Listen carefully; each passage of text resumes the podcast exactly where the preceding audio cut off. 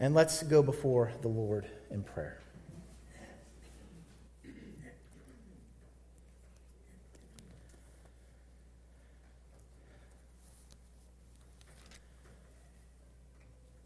Father, we have just sung of the love we have for you.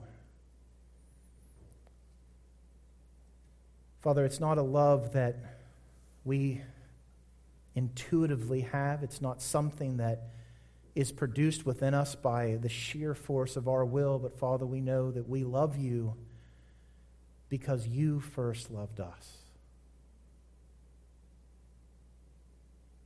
Father, that love is shown in the truth that while we were still sinners, Christ died for us. That you demonstrated your love in that truth. And so, Father, we have sung and confessed that we love you, but we also must confess, Lord, that it is only by your grace that we love you. And so, as we have sung of the glories of salvation, of how you shed your love abroad to us in the shedding of the blood of your Son, Father, it is a time for us to reflect upon that great act of love. And Father, to turn to your word today and to see how you lovingly call us to live out that love every day in our lives. There is no greater gift that can be given than that of your Son, Jesus Christ. And you have given him in full measure. You have united us to him by faith so that now, as we will see, you do not see our unrighteousness, you see Christ's righteousness.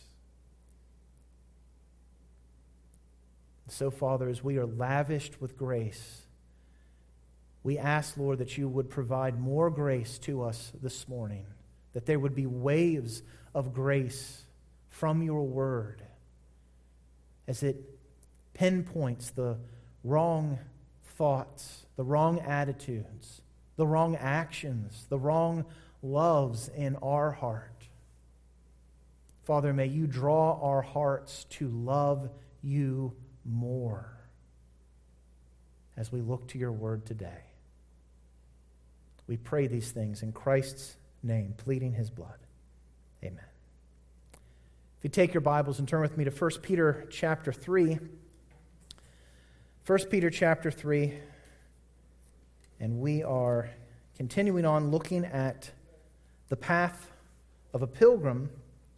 And this morning, I want us to particularly focus on verses 13 through 18, but the main point we're going to be looking at is verses 17 through 18. We're going to be reading verses 13 through 18 as sort of a point of review, but I think it's important to look back to see what Peter is saying in verse 18 to sort of provide the context for us of what he's saying. We just read a psalm of David where he laments the difficulties and the enemies that he's facing. And in fact, many of the Psalms, in fact, the majority of the Psalms, there are more Psalms of lament than there are of any other type of Psalm in the Psalter. And David there is, is lamenting being treated unfairly, unkindly, unjustly by people who he admitted prayed for, people who he mourned when they were sick. And it's appropriate that we read that passage, and I didn't, it's, it's just always amazing to me how God providentially works things out. Uh, because I wasn't planning to, to look at that passage in, in reference to what we have here, it just happened because Peter is focusing on the same thing that we as pilgrims face injustice being treated unfairly, being hated and mocked and abused. And it's easy for us in the world in which we live to feel like there's nothing good going on. David gives expression to this in Psalm 4. In Psalm 4, he is expressing to some extent his own frustration, but also recognizing that there are a multitude of other people who are saying the same thing. There are many who say, Who will show us some good? And boy, we live in a world today that is desperate to see goodness in it. There's lots of different ways that people have sought to find good in the world in which we live. In fact, there's a famous quote from The Lord of the Rings. And in that, in that book and in the movie, uh, J.R.R. Tolkien seeks to answer this question by looking not to the right answer, but by looking deeper within man. There's a scene in The Lord of the Rings where Sam and Frodo, who are seeking to take the ring back to Mount Doom and to destroy it, they are have been dealing with just setback after setback, and they don't seem like they're any closer to the goal that they've set out to do than they were than they began. There was a, a battle that had been done, and there was evil sort of all around them. And so Frodo, who's taking the ring to Mount Doom, after enduring countless trials and difficulties, seemingly getting nowhere, he exclaims to Sam, his companion, that he can't do the task that he's called to do. Sam agrees. He says, I know, Mr. Frodo. And he goes on to speak of how, in tales of old, people would hold on to something when things seem to get the darkest. Frodo looks at Sam in this scene, and, and it's very dramatic in the movie. There's dramatic music playing, and, and you see, you see the, the good guys in different battles beginning to win victories. And, and he says, Frodo says to Sam what they were holding on to. And Sam replies that there is some good in this world, and it's worth fighting for. And it's a seminal moment in the movie. It's, just, it's so dramatic. And, it, and, it, and everyone, as you're watching there, if you're in the theater, if you're watching at home, you're like, yes, that sounds right. But here's the problem it's a lie. So we have to, just a little, little freebie sermon. You can't ever turn off your discernment when you're in taking or, or consuming entertainment. Everything is preaching something to you. Sam's answer is a lie. Sure, it makes for riveting cinema. And it plays into our desire for the good guys to win over the bad guys. And frankly, it's a lie that's easy for us to believe. I mean, who doesn't want to see goodness in humanity, right? But it's a lie. And we see that the, David points us to where we are to look for goodness in a world gone bad. And notice what he says Lift up the light of your face upon us, O Lord. David recognizes that in a world that has gone bad, goodness is not found by looking within, but by looking to the Lord. By finding hope and goodness in Him alone. So look with me in 1 Peter chapter 3, and we'll begin our reading at verse 13. Notice what Peter says. Now, who is there to harm you if you are zealous for what is, what's the next word? Good. Who is there to harm you if you're zealous for what is good? But even if you should suffer for righteousness' sake, you will be blessed. Have no fear of them, nor be troubled. But in your hearts, honor Christ the Lord as holy, always being prepared to make a defense to anyone who asks you for a reason for the hope that is in you, yet do it with gentleness and respect, having a good conscience, so that when you are slandered, those who revile your good behavior in Christ may be put to shame. And then we have this statement that Peter makes. It is better to suffer for doing good, if that should be God's will, than for doing evil. It's interesting that verses 13 through 17 are bookended with this concept of good.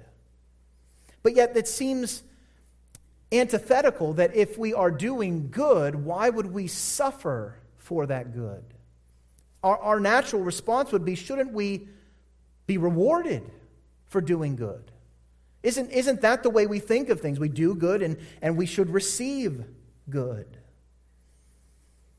And see, this shows us the reality that lies in the hearts of all of us, including believers, is that we have a tendency to look for goodness in ourselves. And what we're going to see Peter doing in verse 18, and I, I think this is clearly what he's trying to do. What is good? What does it mean to have or to find goodness? And in verse 18, he points us to the greatest good. He says it's better to suffer for doing good, if that should be God's will, than for doing evil. And then we see verse 18, there's a for, connecting it to the entire passage of verse 13 through 17, but I think specifically pointing us back to saying, look, this is how good is accomplished. In fact, this is how the greatest good was accomplished. He says in verse 18, For Christ also what? Suffered. Once for sins. The righteous for the unrighteous, that he might bring us to God being put to death in the flesh, but made alive in the Spirit. Peter reminds us as pilgrims who are facing a hard path, a path of suffering, a path of rejection, a path of mocking. He reminds us that instead of complaining, instead of looking to somehow redeem something out of it through our own efforts, he points us to the greatest good done by Christ on our behalf. And so, as we search in a world that hates us for good, Peter reminds us that the greatest good a pilgrim can find is in the gracious work of Christ for us. Want us to see three things about this greatest good. And the first is that the greatest good is accomplished by Christ. The greatest good is accomplished by Christ. Now, again, when he points us back in verse 17, and, we look at it's better to suffer for doing good if that should be God's will than for doing evil. And then he gives us this example of Christ. For Christ also suffered. Peter reminds us that our hope in suffering is found not even in enduring the suffering ourselves, but in Christ who suffered on our behalf. It is a hope that is found in Jesus Christ. And our hope, our, our, our, our hope for all the things that we face in life, is found in no other object but Him. It's important for us to note that Peter does not say, for Paul suffered, or for other believers have suffered, or, or you have even suffered. He points them to the fact, the one hope that we have in a world gone mad, and it is Jesus Christ alone. Now, we live in a world that wants to pull that idea away from us. They want us to see goodness in humanity, they want us to, to find it in other people, or, or most often in ourselves. There's a campaign I've seen. I've seen different signs of it uh, out and around, and it says, Believe there is good. And then it has highlighted, Be the good. And it's a call for us to treat our neighbors with kindness. It's a call for us to, to treat each other with respect. And listen, that's what we should be doing, absolutely. But when we do that apart from knowing the goodness of Christ, we don't find any goodness there at all. We see, first of all, that this greatest good accomplished by Christ is accomplished by his suffering for sin. Notice what he says For Christ also suffered once for sin. Now, how can there be a better way of suffering that brings about good? And it is found in what Christ has done for us. Now, remember, what did David say? Who will show us some good? And his response was, Lift up the light of your face upon us, O Lord. Notice what Paul says about Jesus in 2 Corinthians 4 6. God, who spoke light out of darkness, let light shine out of darkness, has shone in our hearts to give the light of the knowledge of the glory of God where? In the face of Jesus Christ. Paul is pointing us to the reality that, as David has said, goodness is found in the face of God. And where is the face of God most clearly perceived for the believer? In Jesus Christ. So, what does Jesus, the glory of God, what, what do we see when we look at that? And this is what Peter points us to recognize. We see it first and foremost in the redemption that Christ brings for us. And it begins with his suffering once for sins. I think it's important to note that Peter emphasizes that he suffered once for sins. His suffering was final. His suffering for sin was completely different than any other suffering for sin experienced by anything man or anything else in all creation. The word that Peter uses here for once, it has a, the idea of a single event, a single occurrence, or that which is decisively unique. In other words, what Peter is saying is Christ suffered, and he is the only one who has suffered in a way to bring about salvation. The writer of Hebrews highlights this in Hebrews chapter 9. He talks about how Christ has entered not into the tabernacle, which was made by hands, not into holy places made with hands, which are just copies of the heavenly throne room, but Christ has entered into heaven itself to appear in the presence of God on our behalf. And then he says he doesn't do this repeatedly as the high priest who enters into the holy places every year with blood that's not his own. And then he says, because if, if that was the case, he would have had to suffer repeatedly since the foundation of the world. But here's what has happened. And, I like how he says it, but as it is, or this is the reality. We can have all sorts of beliefs, we can have all sorts of ideas, but they can be counter to what reality is. What is reality? Christ has appeared once for all at the end of the ages to do what? And I love this to put away sin by the sacrifice of himself. There is no other suffering, there is no other suffering for sin that is effective. Only Christ could provide the suffering that is necessary. Now, this is important for us to recognize because sometimes we think that we suffer we can do things to somehow take care of our sin that is effective. We think it's, it's maybe, well, I sacrifice a little bit of time on Sunday mornings. I sacrifice financially to give to the church. I, I, I deny myself certain things. And, and we look at these things as sort of ways of us putting sin aside. But here's the reality can we ever put a sin aside? Only one can, and that is Jesus Christ. And praise God, He has put away sin through the sacrifice of Himself. He did this once. And so this is a call for us. Listen, the call of the gospel, the call of Scripture is to stop saving yourself and look to Christ who alone can save you. He is the only one who suffered once. But then we see that this is accomplished through Christ's exchange. Notice what he says here. He suffered once for sins.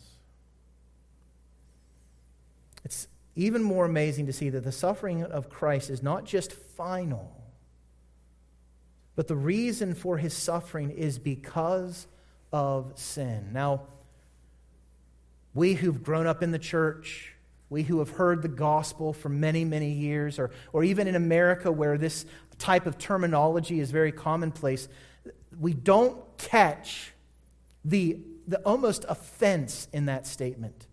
Christ, who is God incarnate, suffered. Why? For sin. How can the holy, righteous, completely perfect God suffer for sin? And that's where we recognize what he says in this exchange. We have Christ suffering. He is the righteous, and he's suffering for who? The unrighteous. Jesus suffered for sins, but he did not commit any sins. Not for lack of temptation. He was tempted in every point, like as we are. But what makes him different? He was without sin.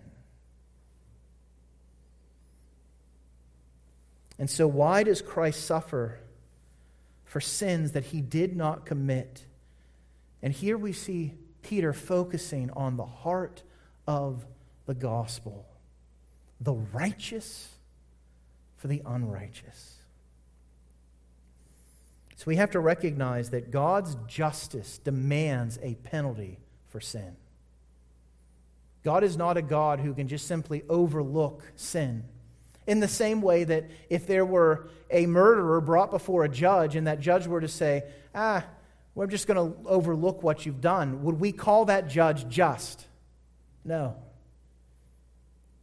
And so, in the same way, we who have sinned, God can't just overlook it. It's not that His grace or His mercy can just sort of overwhelm His justice. He's a God that we talk about in theological terms who is simple. He is perfectly just and perfectly gracious and perfectly merciful. And it's not that one is greater than the other. So, how is this done? And this happens because Christ, the righteous one, comes in our place, exchanges places for us, and he who is righteous is treated as though he is unrighteous. And he suffers for our sins. For God's justice to be satisfied, the righteous one suffered in the place of the unrighteous. As Paul says in Corinthians, he was made to be sin for us who knew no sin. Now, this should floor you. This is how God is able to have mercy and grace upon us. Not because of what we have done, but because of what Christ has done. He has satisfied the demands of justice by suffering for the unrighteous, for you. I think it's important for us to stop here for a second and, and really meditate on that truth. It's just a few words in Peter the righteous for the unrighteous. And again, we're so used to hearing that terminology that it becomes cold and dead to us. Every sinful deed you have committed, if you are in Christ, Christ suffered for it. Every single one. Every errant thought, every sinful action, every heart attitude, every single one. The righteous one exchanged places with your unrighteousness.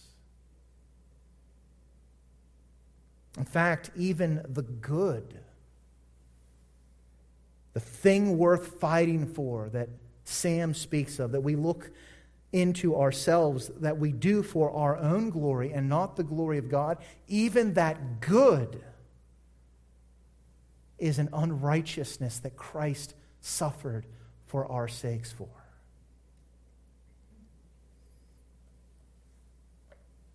The one worthy of all glory, he takes unrighteousness upon himself, made to be sin for us, and he suffers for our sins. We've grown cold to these words. they've become old hat. they've become Christianese. They should cause us to tremble, to fall on our knees in awe and wonder at the wondrous love of God for us. Jesus suffered once for sins, the righteous for the unrighteous. But there was a purpose in this suffering.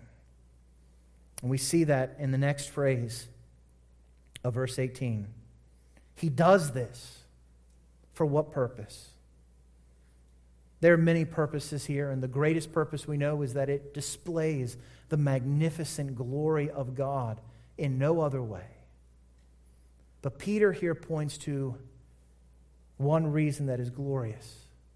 He suffers so that he could what? Bring us to God. This greatest good that is accomplished by Christ alone through his suffering for sin and his exchange of our righteousness, he, of his righteousness for our unrighteousness, then we see, secondly, it brings reconciliation.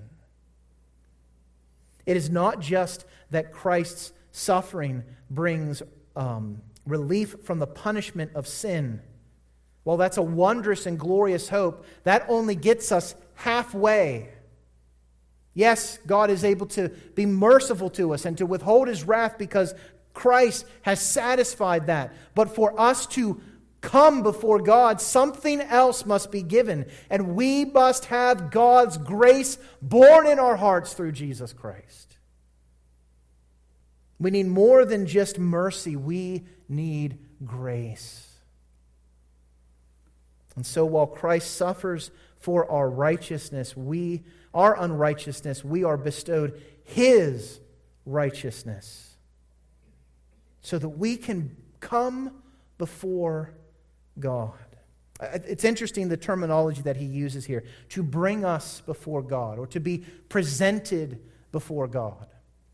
Paul speaks of this throughout the book of Acts. There's this concept or this idea of placing us before the grace of God. He mentions it to the Ephesians elders in Acts chapter 20. He says, I commend you, or I place you before God and the word of his what? Grace which is able to build you up and to give you an inheritance among all those who are sanctified. This grace that is given to us is not just the, the satisfaction of the wrath of God, but it is the positive, alien righteousness of Christ. It's not our righteousness. You do not stand before God on your righteousness. If that was our hope, there would be no hope. But we stand because Christ, who was made for our sake sin, who knew no sin, so that we might become the righteousness of God. Do, do you understand when David says, Lift up the light of your countenance upon us? You know, I want to see good. It's in God's face. Do you realize that that goodness, as we turn to Christ by faith, that righteousness is now ours? This is where there is true goodness in this world, not in ourselves, but in what Christ has done on our behalf. So God graciously provides us with a righteousness that is not our own. This is why Paul says in Ephesians chapter 1 we have redemption through the blood of Christ, the forgiveness of our trespasses, according to the riches of his grace, which he what? And I love this term. He lavished upon us. He lavished it upon us. When I was on vacation, we went down to South Carolina, and I got to go to one of my favorite restaurants, Zaxby's. And I was lavished with chicken fingers. I mean, it was, it was just, uh, see, my parents live like three minutes away from a Zaxby's, and that's a bad thing. And so I can just, oh, Honor, we're going back to my parents' house. I'll just stop by and get some Zaxby's. And, and they, have you ever seen how, like this big basket full of, of chicken? Well, you guys haven't, some of you have been to Zaxby's, most of you haven't. They have this giant basket just filled with chicken fingers. The only thing that gets, comes close to that is when you get a big platter of Chick fil A nuggets, all right? That is a lavish nuggets that you get there. And see, what's amazing is when I go there, I know that I can draw from that basket of chicken fingers and have more than enough. It's a lavish gift. Now, this is a silly illustration, but my goodness, the grace of God in Jesus Christ is lavish. We have the righteousness of God given to us by His grace. And so that reconciliation that comes through God's grace, it brings us to God. Grace brings us to God. Mercy removes God's wrath. Grace brings us to God. Christ makes us acceptable through his righteousness. The result of the greatest act of good accomplished through the greatest act of evil the suffering of Christ brought about through humanity, it brings us reconciliation to God. Paul actually takes up this theme in Romans chapter 5. He speaks about how when we are justified by faith, trusting in Christ, united to Him by faith, there's something that we possess. What is that? Peace with God. And that peace with God comes through and this is so important. Does it come through our actions of righteousness? It comes through our Lord Jesus Christ. And it is this peace with God that we have that through Him, through Christ, we have also obtained access by faith into this grace in which we what? Stand. We stand in it. And so we rejoice in hope of the glory of God. Not only that, but we rejoice in our what? In our sufferings. Do you see how Paul is doing what Peter is doing? Connecting the purpose of suffering with the redemption that Christ has brought about. We rejoice in our sufferings. You say, that doesn't make sense. We don't rejoice in suffering. We do when we recognize that suffering brought about the greatest good that has ever been accomplished. We know that suffering produces endurance, and endurance produces character, and character produces hope. We stand in the grace of God. But then we see the final phrase in verse 18 Christ suffered once for sins, the righteous for the unrighteous, that he might bring us to God. And then Paul puts, or Peter puts in some more specifics. He speaks about how Christ was put to death in the flesh but made alive in the Spirit. Now, we're about to enter a section of 1 Peter that is very difficult to interpret. And it sort of begins in this passage. The Greek, the underlying original language is difficult to wade through. There are things that are said here that we can easily get lost. And, you know, as an expository preacher, I was sort of like, man, why don't I just skip over this section and move on to chapter 4? But we're not going to do that. But we're not going to get there today because I just got back from vacation. I was not ready to wade into some of the deep stuff that we're going to hit in the next couple weeks. But Peter is putting an, an emphasis on death in the flesh and life in the spirit. And that's going to bear in to some of our discussions in the next couple weeks. But here, I think it's important for us to note why he's doing this and why this is important. Why is it important that Christ died in the flesh, and why is it important that he received life in the Spirit. And I think it's important because he shows us that this greatest good, which brings about mercy from God as Christ takes our wrath, grace in being reconciled to God and being brought to Him, the final thing that this greatest good brings about is transformation. And we see that in the death and life of Jesus Christ. Notice what he says He was put to death in the flesh, but made alive in the Spirit. We see, first of all, that this transformation that is brought by Christ is brought through death. It's brought through death. Christ's suffering was a means to death. He suffered to the point of death. Now, there are some, and I think it's actually become a little bit more popular in certain scholarly circles to, to talk about what's called the fainting theory about Christ. That Christ, he just suffered so much that he sort of fainted, but he didn't really die. If, if that is the case, then the entirety of the New Testament is turned on its head. There's no hope unless Christ truly died. And not just for the sense that he takes away the punishment for sin. The wages of sin is death. But it has a everyday effect on our lives as well. Again, Christ's suffering was a means to death. He provides the final payment for sins. And this is why Paul says in Romans 7 24, he speaks about how he is a wretched man because he continues to sin, because in his old man, in his flesh, no good thing re- resides.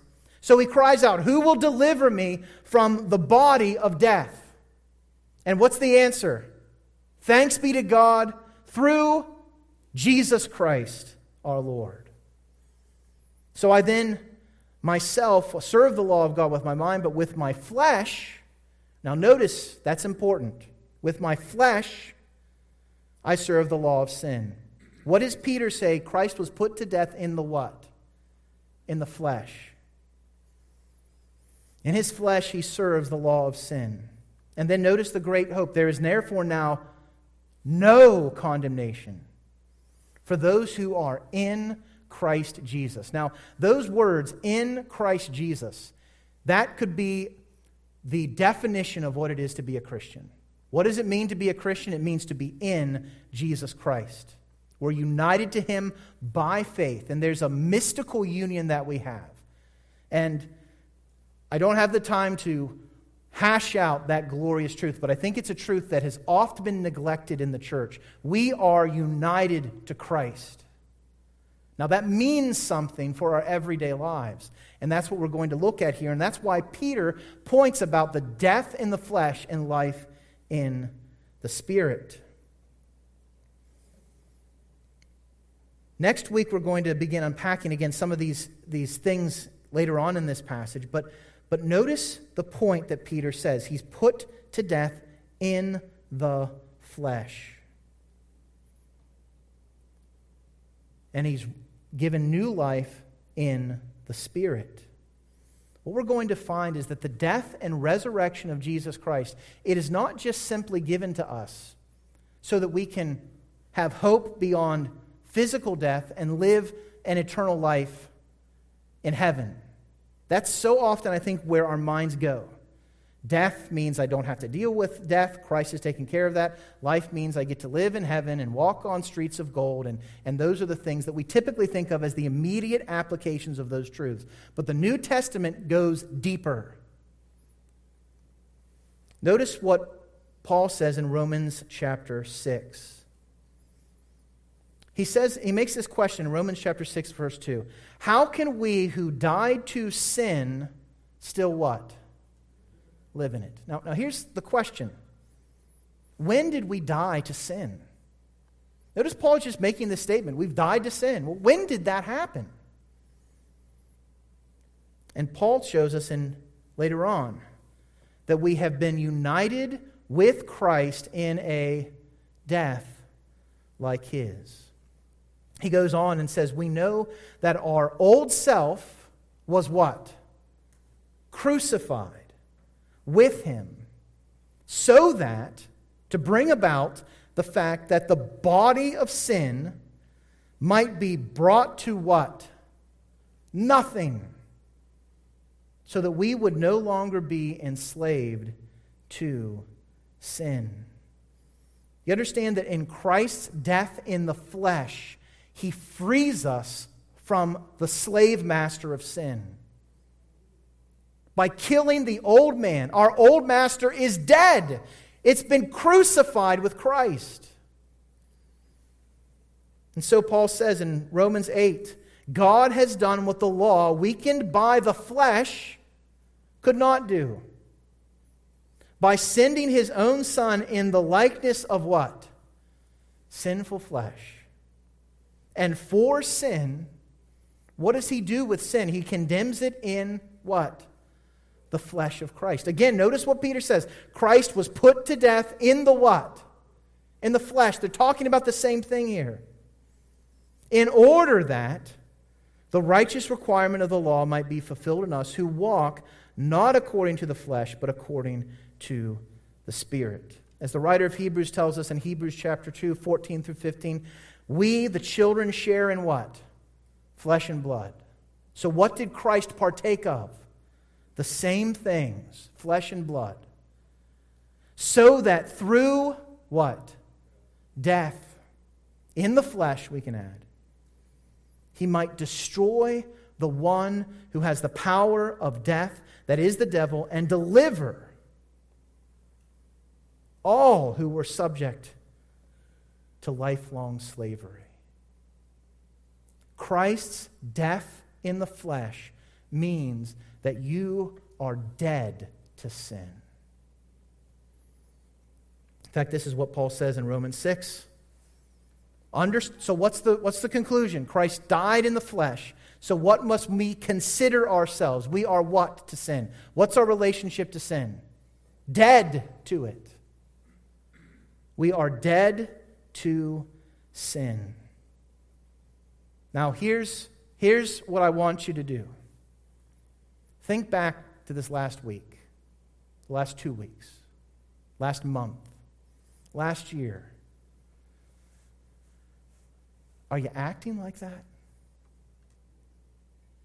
Are you living out the reality that Christ, who Peter points out died in the flesh, satisfying the, the righteous requirement of God's justice, but also killing death in your flesh, do you act like it? Notice Paul says, is, is it an option for us to consider ourselves dead to sin? No, we must do it. And so, you know, we have this tendency when we, when we come and, and we think about the death of Christ we have a tendency to focus on his suffering, the, the physical torment of that, and, and everything that was involved in that. And listen, that's all a wonderful thing. But how often do we consider when we think about the death of Christ that it means that I'm dead to sin now? I've been crucified with Christ. I no longer live. So I must then put to death what is earthly in me. And then he gives a list of things sexual immorality, impurity, passion, evil desire. And those are all the ones we're like, oh, yeah, I, am a good Christian. I don't involve myself in those things. But then he hits us with the last one and covetousness, which is what? Idolatry.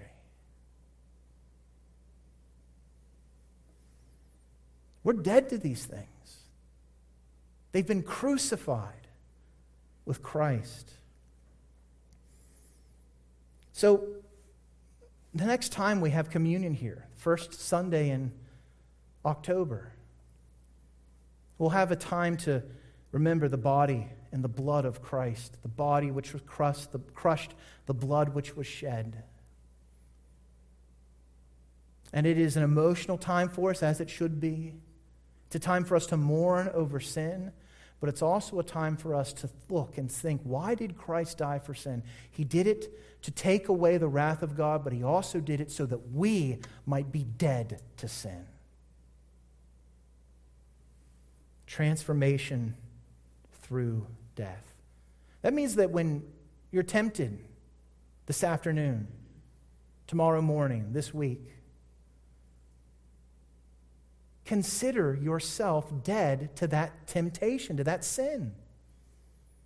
You're dead to it. You can say no. And that brings about transformation in our lives through the death of Christ.